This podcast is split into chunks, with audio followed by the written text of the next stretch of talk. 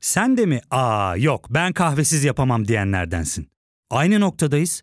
İlk ve tek kahve üyelik uygulaması Frink'le tanış. Hem bütçeni koru hem de hiç bitmeyen kahvenin tadını çıkar.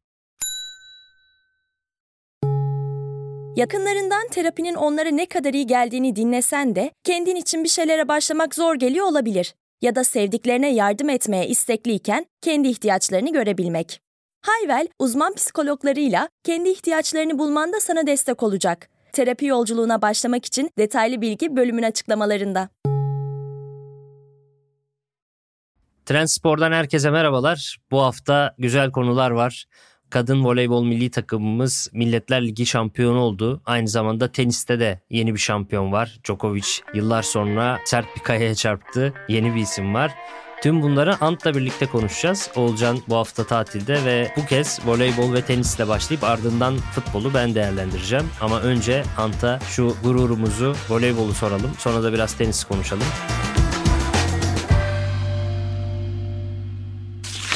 Ant selamlar. Selamlar abi. Şimdi birçok şey soracağım. Melisa Vargas ismi öne çıktı. İşte yeni koç Santarelli'nin Guidetti'nin başaramadığını başarması gibi konular var. Ama önce genel bir değerlendirme alayım senden. Tabii ki. Normalde hani her zaman olumlu taraftan yaklaşmak gerektiği kadar ben bir tık önce bir olumsuz yerden başlayacağım. Hani milli takımımız çok güçlü bir kadroydu zaten. Hani Zehra'sından Eda Erdem'ine, Melisa Vargas'ından Ebrar Karakurt'una. Ama şöyle de bir durum vardı. Ağustos'un ikinci yarısında Avrupa Şampiyonası var voleybolda ve birçok büyük Avrupa ülkesi tam kadroya yakın bir kadroyla gelmedi. İşte bizim gibi tam kadroya çok yakın gelen bir yanlış hatırlamıyorsam Polonya var. Onlar da zaten üçüncülüğü aldı. Ama bu rakiplerimiz tam kadro gelmemiş vesaire gibi maddelerde o kadar bence bir noktada değeri de yok. Çünkü çok çok büyük başarı. Yanlış bilmiyorsam tarihimizde ilk kez şampiyonluğu kazandık herhangi bir üst düzey uluslararası müsabakada. E bu noktada da yani Daniele Santarelli'nin bence asıl aslan payı ona ait. Çünkü yıllarca Giovanni Guidetti ile belli bir başarı, belli bir temel inşa edildi ki bu asla yatsınamayacak çok önemli bir nokta. Ama Santarelli işte yıllarca Imoca'da başardıkları İtalya'da 2018'den beri yanlış bilmiyorsam İtalya şampiyonluğunu kimselere bırakmıyor. E onun haricinde 2022'de zaten Sırbistan'la birlikte Avrupa şampiyonu oldu. Ya da dünya şampiyonu da olabilir. Şimdi yanlış da bilgi vermek istiyorum ama yine çok büyük uluslararası başarıları var. E şimdi sen öyle bir koçu getirdiğinde onun yaklaşımı Guidetti'nin aksine biraz daha ben hani rakiplerimi nasıl yenebilirimden ziyade ben zaten kazanacak takımım. Rakiplerimin ne oynayacağı önemli değil. Benim kendi oyunumu doğru oynamam gerekti. E burada da orta oyunculara çok önemli bir rol ve görev düştü. E orada da harika performanslar var ama hani Melisa Vargas yani benim diyen Türk'ten daha Türk bir performans ve bir o kadar da takım içi uyumu harikaydı. Özellikle maç sonu görmüşsündür sen de. Bir erik dalı oynama vardır ki finally. This team just so happy to finally get that gold. You could hear Hani Santarelli'nin kırdığı gerdana mı, Melisa'nın attığı göbeğe mi hangisine bayrak assam şaşırdım. Biraz şakalı bir yerden girdik ama hani çok olağanüstü bir gurur.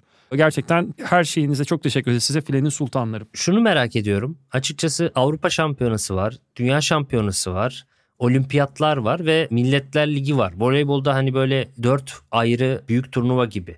Bu Milletler Ligi bunların arasında nerede yer alıyor tam olarak? Yani mesela futbolda çok o kadar önemsenmiyor ya. Voleybolda da o kadar daha aşağıda mı kalıyor yoksa önemi nedir? Şöyle söyleyeyim hani birçok yorum vardı hatta bu şu an futboldaki milli takım maçlarından oluşturulan bir kupa vardı. İşte Uluslar Ligi. Ona benzetiliyor ama ona göre bence çok temel bir tane fark var futbol Uluslar Ligi'ndeki maçlarda futbolcular onu bir zulm olarak yani ben bu maça niye çıkıyorum diye görüyor çok büyük çoğunluğu. Ve orada çok fazla bir ülkelerin puanlarına bir yansıma yok. Aradaki en temel fark şöyle söyleyeyim. Biz bu başarıya ulaştığımız turnuva başladığında Dünya Kadınlar Voleybol sıralamasında 7. sıradaydık. Şu an bir dünya birincisiyiz. Ve maç daha bitmeden birinciliği elde etmiştik. Maç sonunda işte 3-1 kazanınca o bizi 2. Amerika'dan yaklaşık 10-11 puanlık bir farkla öne atıyor. En temelde ülke puanına yansıması var. Ülke puanına yansımasının ötesinde oyuncular için çok daha çetin, çok daha sert bir müsabaka, çok daha sert bir lig ve bu her yıl yapılıyor. Bu her yıl yapıldığı için artık hani bir nevi insanlar için kulüpler sezonu bitti. Hadi şimdi biraz da milletler sezonuna girelim ve o bittikten sonra işte o takvim senesi sana Avrupa şampiyonası veriyorsa Avrupa şampiyonası oynuyorsun. Dünya şampiyonası veriyorsa dünya şampiyonası oynuyorsun ya da olimpiyat oynuyorsun. Bu şekilde aslında çok güçlü bir hazırlık turnuvasının bir tık üstü. Hani ben de bir voleybol gurusu değilim. Ben de hani voleybol izlemeye yaklaşık 4 sene önce falan başladım. Ama en azından okuduğum, takip ettiğim ve gördüğüm kadarıyla böyle bir noktaya denk geliyor. Peki aslında biz hani dediğin gibi bir temel oluşturmuştuk. Yıllardır devam eden önce kulüplerle birlikte başlayan başarılar vardı. Bu basketbolda da böyle oldu aslında. Fenerbahçe ve Efes'in başarıları vardı erkek basketbolda ve kadın voleybolda da hem Eczacıbaşı hem Vakıfbank hem Fenerbahçe'nin yine son dönemdeki çıkışı çok belirgindi ve en sonunda da bunu bir milli takım bazında da uluslararası bir kupayla taçlandırmış olduk. Şimdi okuduklarım arasında mesela Guidetti'ye net eleştiriler var. İşte senelerce Guidetti çalıştırdı takımı ve bir kupa alamadı ama Santarelli bu işi kısa vadede başardı gibi. Bu eleştirileri ne kadar haklı buluyorsun? Ya şimdi eleştirdiğin tonu çok önemli. Bir noktada katılıyorum eleştirilere. Çünkü Santarelli Guidetti arasındaki bence temel fark saha içinde oynattıkları oyundan ziyade saha dışında sporcularına, oyuncularına mental tarafta nasıl bir güven verdiği. Guidetti'nin özellikle 2021'de oynanan olimpiyatlardan beri hep uyguladı ve bence çok yanlış bir iletişim olan. Ya biz maçı zaten kazanırız mantığıyla sahaya genelde çıkmıyor takım. Yani en azından üst seviye son 8'e kaldığında. Çünkü basın toplantılarını eğer dinlemek isterse dinleyicilerimiz bakabilirler. Hani bugün favori taraf biz değiliz. Rakibimizin hatalarını bulmaya çalışacağız bilmem ne falan filan. Hani burada zaten ben maçı kazanmaya favori değilim diye çıkıyor. Bu bir totem olabilir mi? Bu seviyede bir koçsan ve bu seviyede milli takıma sahipsen ya hiç kimse böyle bir totemi kabul etmez. O yüzden hani oyuncularının evet güvenmeyebilirsin. Çok doğal bir hak. Ama güvenmediğin oyuncunun hissetmemesi lazım. Öyle olunca da hayal kırıklıkları yaşanıyor ki hayal kırıklığı dediğimiz şeyler de çok çok büyük başarılar. Bu çok ant parantez bir olay. Ama Santarelli az önce de dediğim gibi takımın ne yapabileceği ne zaten biliyor. Rakiplerinin nasıl olduğu ile ilgilenmiyor. Bu takımın ben maksimumunu buradan çıkarırım ve bu sayede bu takım bir yere gidebilir. E bir noktada da kadro seçimi var. Hani bence Fenerbahçe ile yıllardır harika per özellikle Vakıfbank'tan Fener'e geçtikten sonra harika işler yapan libero Gizem Örge zaten turnuvanın en iyi liberosu ödülünü de aldı. Hani harika bir ekleme. Sahada canla başla savaştı kadın.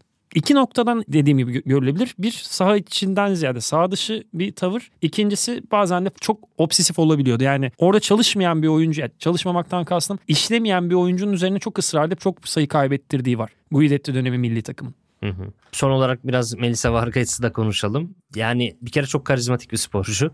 Kesinlikle. çok farklı duruyor saha içerisinde. Müthiş fizik yapısı da çok mükemmel gerçekten. Yani çok elastik biri ve çok başarılı. Yaşı da çok genç. Hani herhalde dünyanın en iyi kadın voleybolcusu olacak mı denir? Oldu mu denir? Ne dersin? Yani en iyi kadın voleybolcu şimdi hani Tiana Boşkoviç'in ve Egonu'nun her ne kadar Egonu son Vakıfbank sezonunda çok ufacık bir yarım seviye bir daha düşük gösterdi kendini. Her ne kadar dünya şampiyonu, Avrupa şampiyonu olsa da ama ben yine de orada bir tık hala erken olduğu kanaatim. Çünkü Boşkoviç inanılmaz bir oyuncu. Yani mesela bu turnuvada Boşkoviç gelmedi Sırbistan'da o iki önceki soruda cevap verdiğim takımların tam kadro gelmemesine dair de bir detay olarak gösterilebilir.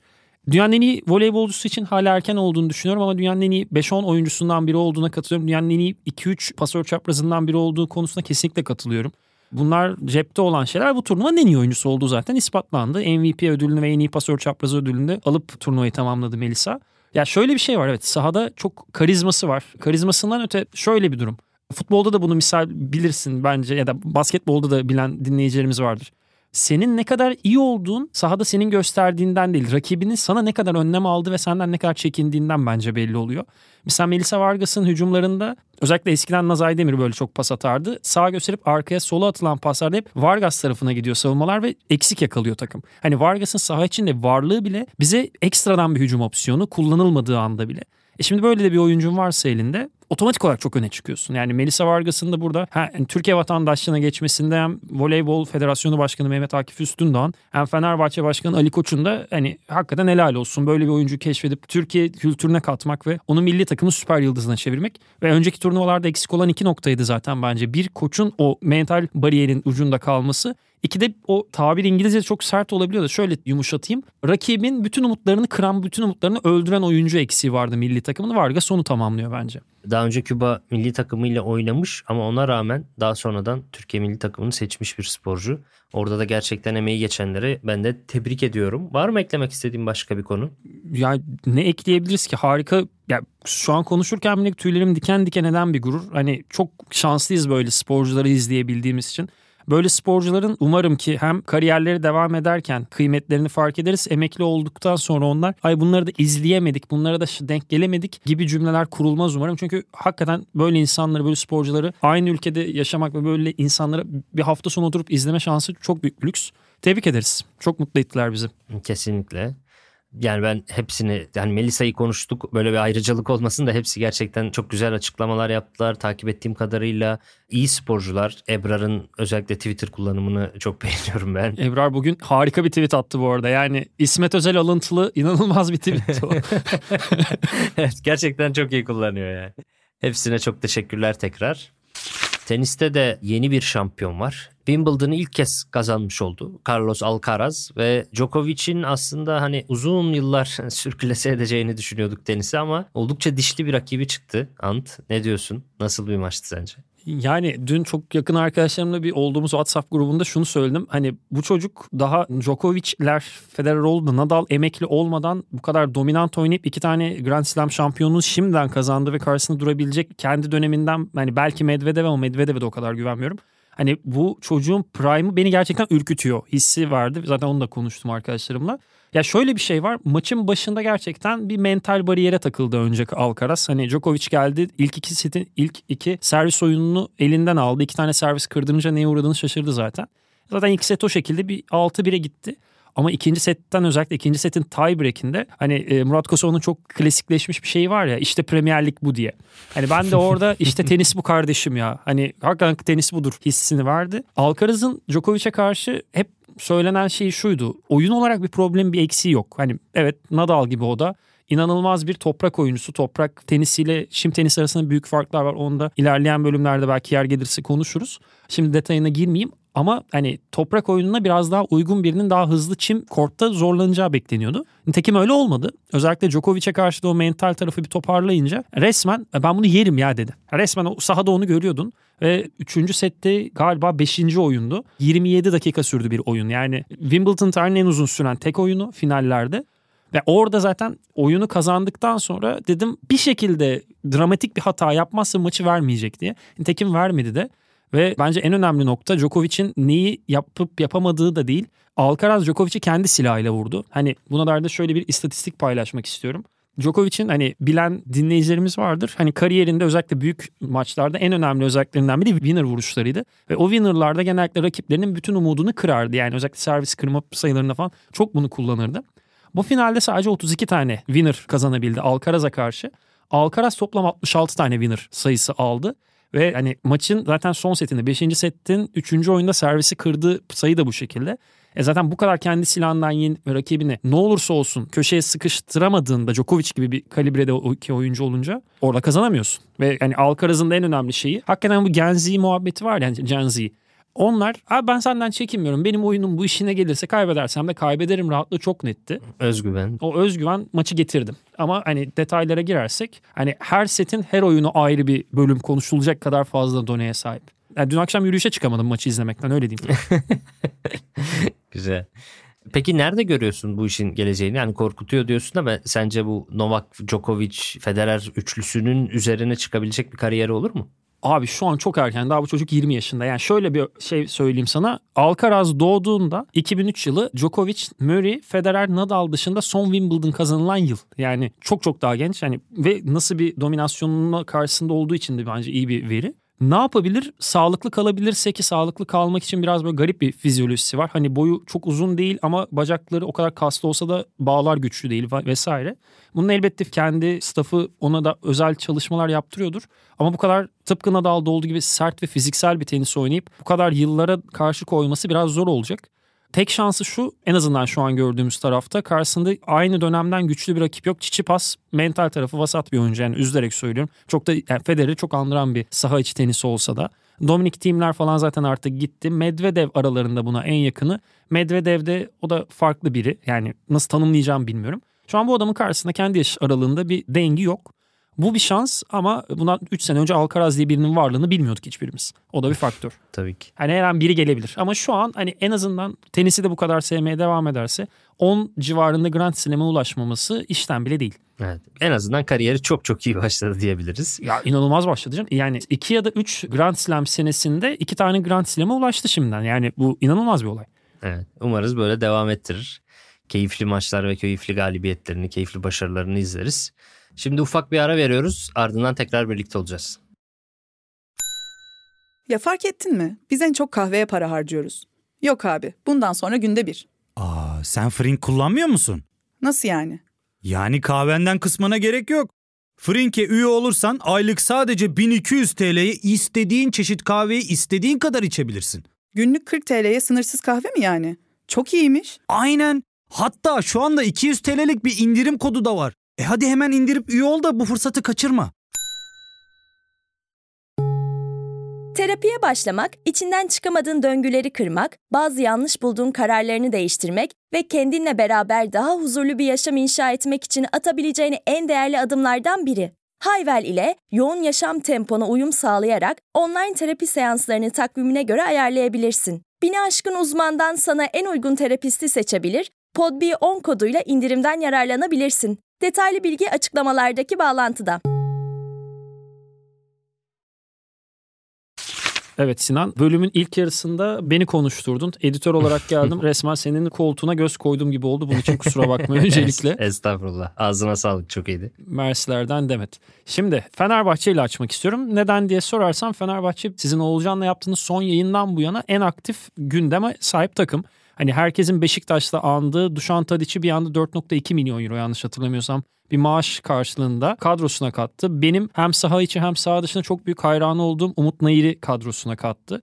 E bunun dışında gönderdiği oyuncuları vesaire derken Fenerbahçe bir yapılanmaya giriyor. Aslında belki iki sene önce İsmail Kartal takımdan ayrılırken ihtiyacı olan transferler şimdi başladı.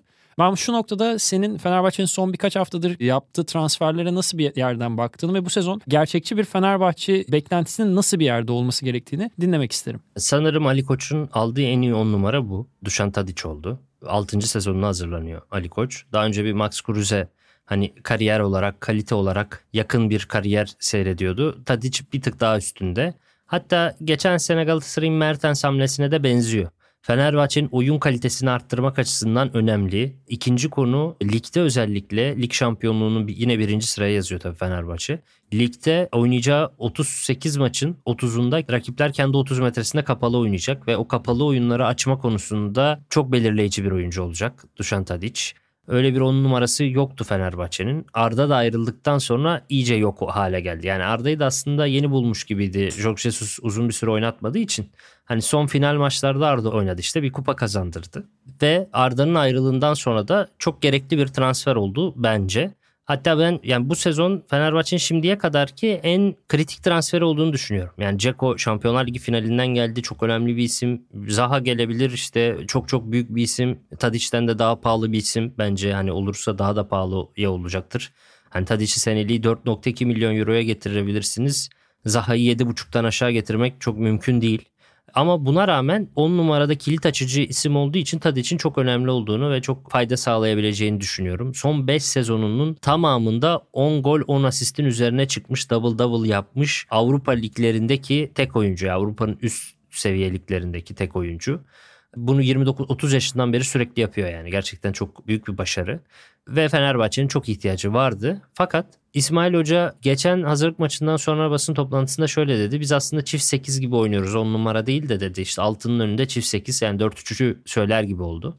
Tabii bir oyuncu daha özgürdür, daha öne gider. İşte Mert Hakan yanında şöyle kullanıyordu falan ama Tadic bence o kadar böyle orta saha gibi oynamayacak. Bence Ceko'nun yanında ikinci bir forvet gibi oynayacak. Zaten Tadic'in böyle sahte 9 falan oynadığı da var son dönemindeki maçlarda. Ve Ceko'nun da yani yakın dönem kariyerinin neredeyse tamamında çift forvet oynamışlığı var.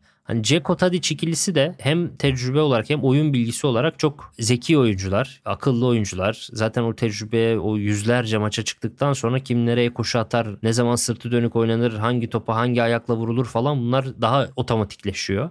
Onları çok iyi bilecekler. Onların etrafına sağa sola biraz daha koşu atan oyuncular bence fayda sağlayabilir.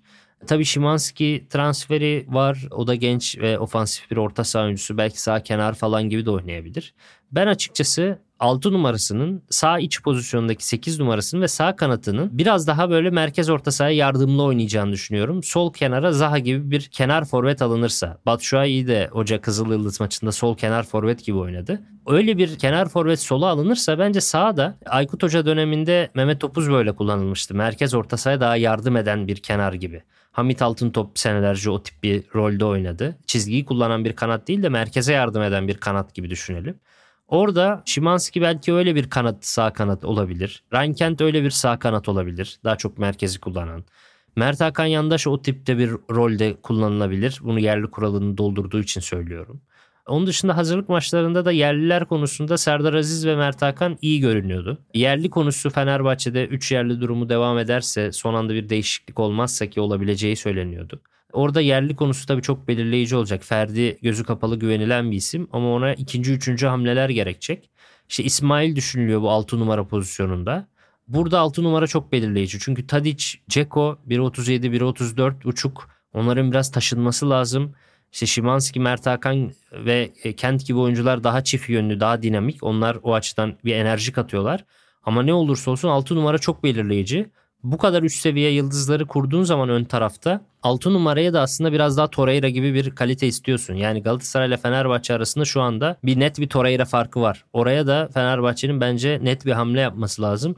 Şu halde direkt İsmail'i koymak da biraz genç oyuncuyu da zor bir challenge'ın içine sokmak anlamına gelebilir. Yani İsmail iyi bir yükseliş içerisinde, fizik kapasite olarak ciddi bir gelişim içerisinde ama bence erken bir yandan da onu böyle bir challenge'a sokmak. Yani rotasyondan girse daha iyi olur ve 6 numaraya da bu yerli kuralından dolayı biraz yerli lazım.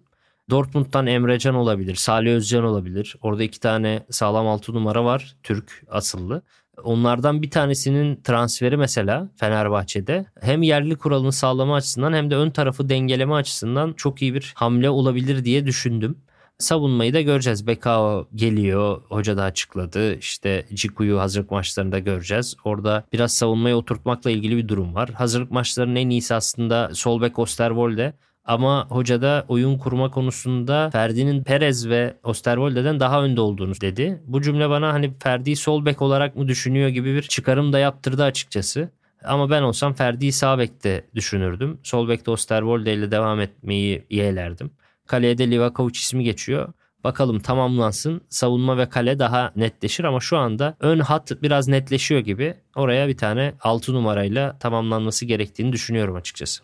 Yani şöyle bir şey diyebiliriz anladığım kadarıyla. Ali Koç Fenerbahçe'ye geldiğinden beri Fenerbahçe'nin şampiyonluk ya da sezona maksimuma en yakın olduğu sezon öncesi dönem. Yani evet hala önemli parçalar eksik. Ama en tam takıma yakın hali bu. Hani önceki sezonları da bildiğimiz için. Evet. Livakovic kısmını ben haftaya artık olur ya da olmaz orada Oğulcan'la konuşursunuz diye şimdi kesinleşmediği için sormuyorum. Normalde Livakovic benim çok hayran olduğum, bayıldığım bir kalecidir. Onu da senin gibi bir kaleci uzmanından dinlemeyi merakla bekliyorum ben de. Estağfurullah. Ben de izleyeceğim bakalım. Harika. İstersen Galatasaray'a geçelim. Çünkü Galatasaray'da da bir hareketlenme var ki benim bayıldığım bir sol beki aldılar. Angelino'yu.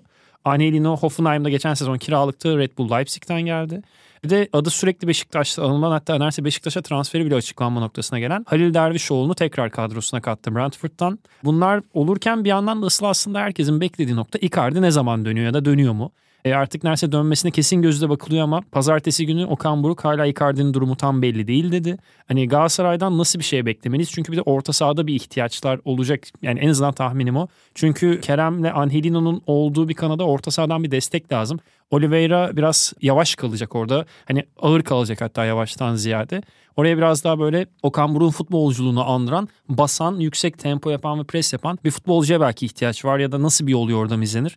Önce Galatasaray'ın yaptığı transferlerden sonra nasıl bir yol izlenire dair senin yorumlarını merakla dinliyorum. Sol beke hem oyun kurabilen hem de hücumda çok etkili bir oyuncu alındı Angelino. Ama hem bence size olarak biraz düştü Galatasaray hem de savunma konusunda Abdülkerim'le nasıl bir ikili olacaklar o konuda biraz endişe barındırıyor ama hücumda vaat ettikleri savunmada yaratabileceği endişelerin çok üzerinde. Orada gerçekten çok ekstra bir oyuncu. Onun dışında Halil Dervişoğlu bir yedek transferi olarak zaten hani madem bu kadar ucuz bari alalım denemesi yapılmış bir oyuncu. Hani hemen ilk 11 vesaire düşünülmeyecektir. Hatta ilk 18 de zor düşünülür ama ne olursa olsun Halil de bayağı yetenekli bir genç. Ama karakter olarak güçlenmesi biraz hırslı olması gerekiyor açıkçası. Bakalım belki bu önemli yıldızlarla birlikte daha iyi bir gelişim gerçekleştirebilir. Icardi konusu biraz negatif bir sürpriz gelişme. Vandanara'nın rahatsızlığı ile ilgili Arjantin basında da haberler çıkıyor. Belirsizlik de sürüyor. İşte lösemi diyenler var. Umarım o kadar ciddi bir şey değildir. Belki biz bu kaydı yayına alana kadar da belli olur o konu ama birkaç gündür sürüyor. Yani açıklanmıyor da tam olarak Vandanara'nın tabi tetkikler yapılıyordur yani henüz netleşmemiştir. O yüzden açıklanmıyordur. Emin olunmak isteniyordur. Ama o sürünceme tabii sürüyor. O, o durumdayken de Icardi'yi sıkıştırmanın da çok anlamı yok gerçekten de. Birkaç güne belli olur ne zaman geleceği. Zaten Okan Buruk da o açıklamasını düzeltti. Yani pazartesi günü tam olarak ne zaman geleceği belli olur gibi bir şey söylemek istemiş sanırım. Bir önceki röportajında orası eksik kalmış, yanlış anlaşılmış. Yani önümüzdeki hafta o durumda yani bu hafta içinde de o durumda netleşir. Galatasaray'da işte o Torreira'nın yanındaki oyuncu transferi uzun süredir sürüyor. Parades'i uzun süredir bekledi Galatasaray. Oraya da bir hamleyi iyi bir hamle yapılabilirse zaten Galatasaray'ın iyi bir kadrosu var. Eğer Sasha Boy ve Victor Nelson'u satmayacaksa Galatasaray ki bence satması da şart değil iyi teklifler gelmiyorsa satmak zorunda değil Galatasaray. Çünkü Şampiyonlar Ligi oynarsa oyuncular kendini kanıtlayıp bu yaz aldıklarından daha yüksek bedelleri de alabilirler ki Nelson'un da 3 yıl daha kontratı var. Sasha Boy'un da kontratı var. Hani bir sene sonra falan bedavaya gidecek oyuncular da değiller yani kontratları var. O yüzden Galatasaray'ın şu anda telaş yapmasını gerektiren bir şey yok o oyuncularla ilgili. Galatasaray sakin kalıp beklemeli eğer çıkış maddelerini karşılayacak yüksek bonservisler geliyorsa o zaman mecbur satıyorlar zaten de. Yani öyle bir teklif gelmiyorsa 3-5 kuruş için Nelson Sasha Boy gibi takıma oturmuş çok kaliteli oyuncuları satmanın da bir anlamı yok açıkçası. O konuda da daha tedbirli bir tutum sergiliyor Galatasaray.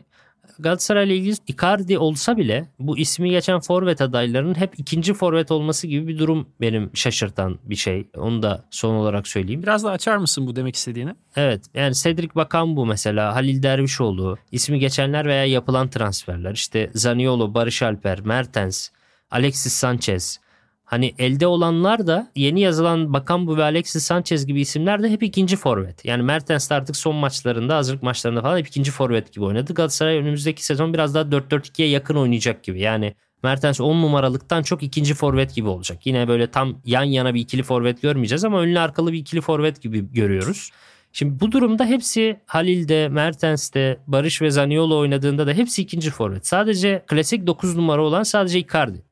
Ve Icardi'ye maazallah bir şey olsa bonservisini alsam bile hani 2 ay sakat olsa klasik 9'u oynayacak oyuncu bunlardan hangisi olacak emin değilim. Yani bu Zaniola'da Barış da hep uydu forvetler. Yani as bir 9 numaranın önderliğinde sağa sola doğru koşular atacak genç ve potansiyelli oyuncular. Mertens de zaten hani ebatları bakımından bir ikinci forvet. Bir tane de mesela 9 numaranın klasik 9'un alternatifi daha gerekli olabilir diye düşünüyorum. Mesela Fenerbahçe'de Ceko'nun klasik 9'un alternatifi Batshuayi gibi net bir 9 var. Umut Nayır da o birinci santrfor yani ikinci forvet değil de birinci santrfor.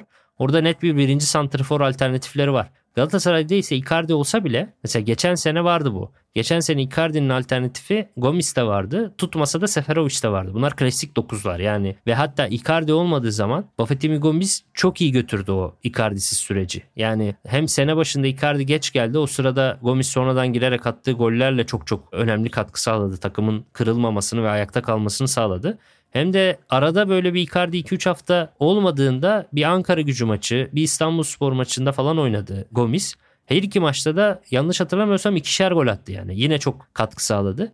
Çünkü sırtı dönük oynamayı bilen, topuk kullanmayı bilen, takım arkadaşlarını oyuna dahil etmeyi bilen öyle bir tecrübeli bir yedek 9 numaranın varlığı Icardi'ye bir şey olduğu zaman oyunun bozulmamasını ve aynı şekilde devam etmesini sağlıyordu bence.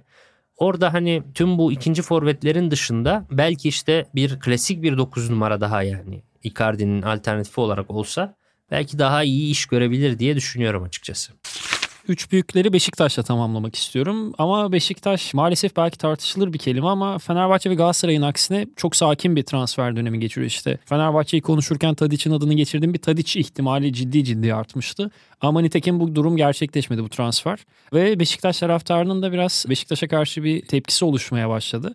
Ve geçen seneden de iyi bir kadro yapısı vardı ellerinde vesaire. Sen Beşiktaş'ın bu henüz transfer gerçekleştirmemesi ya da Beşiktaş'la adı geçen futbolcu arasından olası transferlerde nasıl bir yeni sezon görme ihtimalimiz olduğuna dair neler düşünüyorsun? Dinlemek istiyorum yorumunu.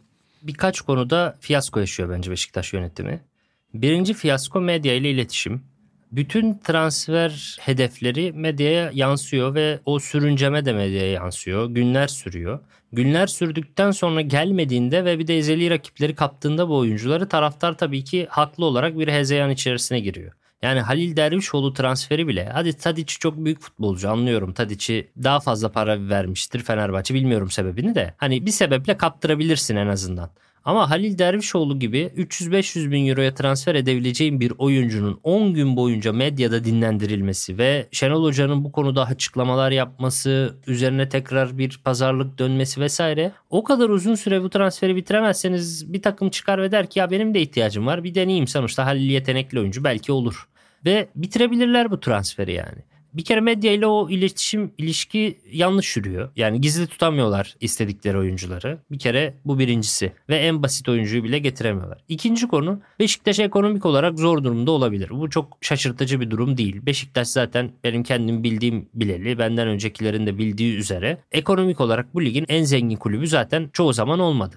Bir Yıldırım Demirören döneminde biraz olmuştu. O dönemde olmasa daha iyiydi zaten hani. O dönemde daha çok en çok parayı harcayan takım onlardı. Bu yine başarısız oluyorlardı. Bizim ülkede zaten bu arada en çok başarı parayla gelmiyor ki. Yani en çok parayı harcayan başarılı oluyor gibi bir şey %80 olmuyor. Mesela Beşiktaş'ın en başarılı olduğu dönem de öz kaynak dönemi. Yani buradan sevgili Serpil Hamit Tüzün'e saygı duymamız gerekiyor. Onun sayesinde o Beşiktaş'ın başarılı dönemi geliyor. Evet yakın dönemi de var bunun. Ben de tam oraya gelecektim. Yani şimdi en çok parayı harcama konusunu bir küçük tekrar değineyim. Bir tek bu geçen sene Erden Timurlu'la Galatasaray çok para harcadı ve karşılığında da şampiyonluk aldı ama yani mesela Aziz Yıldırım dönemi Fenerbahçe hani 20 senenin neredeyse 15-18 senesi en çok parayı harcayan takımdı. E bunların çoğunda şampiyon olamadı. Yarı yarıyadan daha azdır belki. E Beşiktaş'ta Yıldırım Demirören döneminde işte 4-5 sene çok ciddi paralar harcadı. Hiçbir başarı gelmedi. Aksine başarının temeli Beşiktaş'ın en parasız döneminde atıldı. Yani rakipleri Schneider'leri, Drogba'ları alırken Beşiktaş feda dönemi geçiriyordu hatırlarsın. Feda döneminde işte Avusturya'dan Veli Kavlak, altyapıdan Arsenal'in altyapısından daha profesyonel maçlara doğru düzgün çıkmamış Oğuzhan Özyakup. Ondan başka işte Bundesliga'nın aşağı seviyelerinden Olcay Şahan. Böyle oyuncuları toplayarak ve Jose Sosa gibi gerçekten kaliteli olan Bayern Münih geçmişi olan oyuncuları sadece 1,5 milyon eurolara getirerek o araştırmaları çok iyi yaparak doğru bir yapılanma ve organizasyon sayesinde iyi araştırmalar sayesinde o feda döneminden sonra çok iyi bir temel atıldı ve sonra Şenol Hoca gelip iyi bir e, altyapıya geldikten sonra o da doğru teknik adam hamleleriyle o takımı işte Beşiktaş'ın yakın dönemdeki en başarılı sürecine götürdü iki tane şampiyonluk, Şampiyonlar Ligi'nde namalup gruptan çıkma gibi çok özel başarılara hem de o ilk şampiyonlukta takımın stadı bile yok. Yani statsız şampiyon oldu takım. Ya böyle dönemleri Beşiktaş en fakir, en parasız döneminden sonra yaptı. Yani insanlar Talişka falan diyecekler ama Talişka böyle pastanın üzerindeki çilek oldu. Talişka'ya gelene kadar o hamuru yoğruldu, keki yapıldı, kreması yapıldı, pasta işi o kremalar falan hep olacağı şahanlar, veli kavlaklar yani Atibalar işte uygun maliyetlerle kaliteli oyuncu da mesela Jose Sosa oldukça kaliteli oyuncu. Beşiktaş'tan sonra hani Beşiktaş'ın bir buçuk verdiği adama işte Trabzonspor Fenerbahçe üç buçukları dörtleri verdi yeri geldiği zaman. Bir yıldız olarak. Hani üç buçuk dört milyon euroluk oyuncuları bir buçuğa getirmek zaten hani o dönemin araştırma olayı. Feda'nın hakkı iyi çalışarak verildi. İyi emek harcanarak verildi. Genç potansiyelli oyuncuları iyi scouting yaparak bulmak veya gerçekten yıldız oyuncuları daha ucuza alabilmek rakiplerinden gibi. Şimdi onu daha yakın dönemde başarmışken sadece 10 yıl önce bunları bu şekilde başarmışken bu seneye de parasız girdiğim belli durumdayken ne bir scout yapılanmasından ne bir analiz departmanı yapılanmasından ne doğru düzgün bir sportif direktörden bahsedemiyoruz. Yani Ceyhun Kazancı ismi geçiyor ama Ceyhun Kazancı hangi organizasyonu yönetiyor belli değil. Yani Beşiktaş'la ilgili tek dert paranın olmaması değil. Beşiktaş'la ilgili dert bir kişi çıkıyor. İşte geçen sezon Ceyhun Kazancı'ydı. Tek başına transferleri yapıyor. Bu sene Şenol Hoca Ceyhun Kazancı'ya sen bir çekil diyor. Bu sefer ben yöneteceğim diyor ama o da yalnız adam konumunda. Yani yardımsız hareket ediyor. O da hani bir yere kadar. O yüzden biraz bir organizasyon eksikliği gözüküyor Beşiktaş'ta.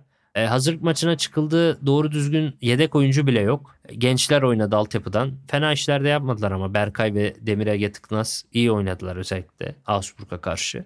Biraz geç açıyorlar sezonu. Fenerbahçe ve Galatasaray 3'er hazırlık maçı yaptığında Beşiktaş daha yeni birinci hazırlık maçını yaptı. O da yarıda kaldı zaten. Yani Beşiktaş için önümüzdeki günlerde biraz daha net konuşabiliriz ama oldukça sancılı geçiyor ve bunda da taraftarın isyanı her halükarda haklı maalesef. Bir de son dakika hani tabii ki biz bu kaydı bitirdiğimizde siz bunu dinlediğinizde yaklaşık bir gün geçmiş olacak ama az önce Nathan Redmond resmi olarak Beşiktaş'tan da ayrıldı. Onu da eklemiş olayım. Ayrıca geçmiş olsun diyelim o zaman. Yani Redmond da bayağı özellikle Fenerbahçe derbisi ve ondan sonraki 3-4 maçlık sürede in, yani Southampton Redmond'da oynamıştı. İşte senin de sürekli örnek verdiğin o Guardiola'nın sen böyle bir oyuncusun. Niye oynamıyorsun böyle dediği bir görüntü canlandı gözümde. Beşiktaş'ı da o halde böyle geçiyoruz. Senin eklemek istediğin bir kısım var mı Fenerbahçe, Galatasaray, Beşiktaş'ta da X bir noktaya dair? Yoksa bölümü tamamlaman için topu sana devredeceğim. Tamamlayabiliriz. Ağzına sağlık. Çok teşekkür ediyorum desteğin için. Ben çok teşekkür ederim. Önümüzdeki hafta Olcan'la birlikte yine konuşuruz. Bu hafta hem voleybol hem tenis biraz diğer sporlara da değindik ama hakkını verelim gerçekten. Güzel bir hafta oldu. Özellikle milli voleybolcularımız sayesinde. Onlara tekrar teşekkür ederek sizlere veda edelim. Haftaya görüşmek üzere. Hoşçakalın.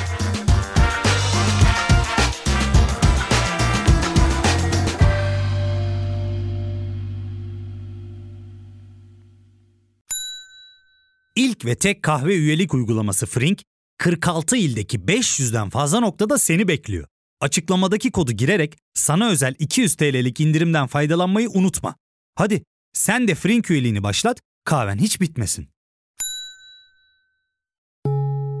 Hem bugününe hem yarınına katacaklarıyla terapi yolculuğuna ve daha iyi hissetmeye bugün Hayvel ile başla. Açıklamadaki linkten Hayvel'i indir, ücretsiz tanışma görüşmelerinin ardından bütçene uygun seans paketini seç ve terapi yolculuğuna başla.